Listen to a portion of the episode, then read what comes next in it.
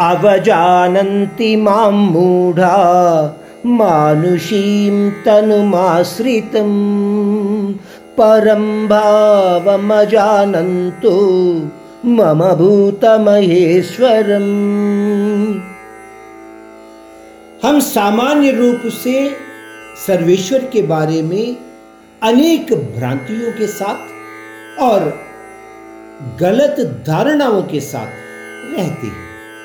जैसे उनको निराकार नहीं मानते हैं। किसी एक रूप में पूजने के लिए प्रयत्न करते रहते हैं। सर्वव्यापी रूप नहीं पहचान पाते हैं। इस ब्रह्मांड में होने वाले हर कर्म के लिए उन्हीं को कर्ता और जिम्मेदार मानते हैं। मुश्किल समयों में उन्हें दोष देते हैं। इनके अलावा हम इस ब्रह्मांड की सुरक्षा के लिए होने वाले परमात्मा के मानव स्वरूप अवतारों को सामान्य मानव जीवन रूप मानते हैं और उन द्वारा हुए कर्मों पर अपना अभिप्राय व्यक्त करते रहते हैं। आपको मालूम है, परमात्मा श्री राम के बारे में लोग क्या कहते हैं?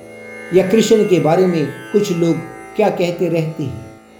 इसीलिए परमात्मा इस श्लोक में कहते हैं कि मुझे जो अनंत, निर्गुण और निराकार न मानता हो, ऐसे मूढ़ मानव मुझे दोषी मानते हैं और मेरा अपमान करते रहते हैं।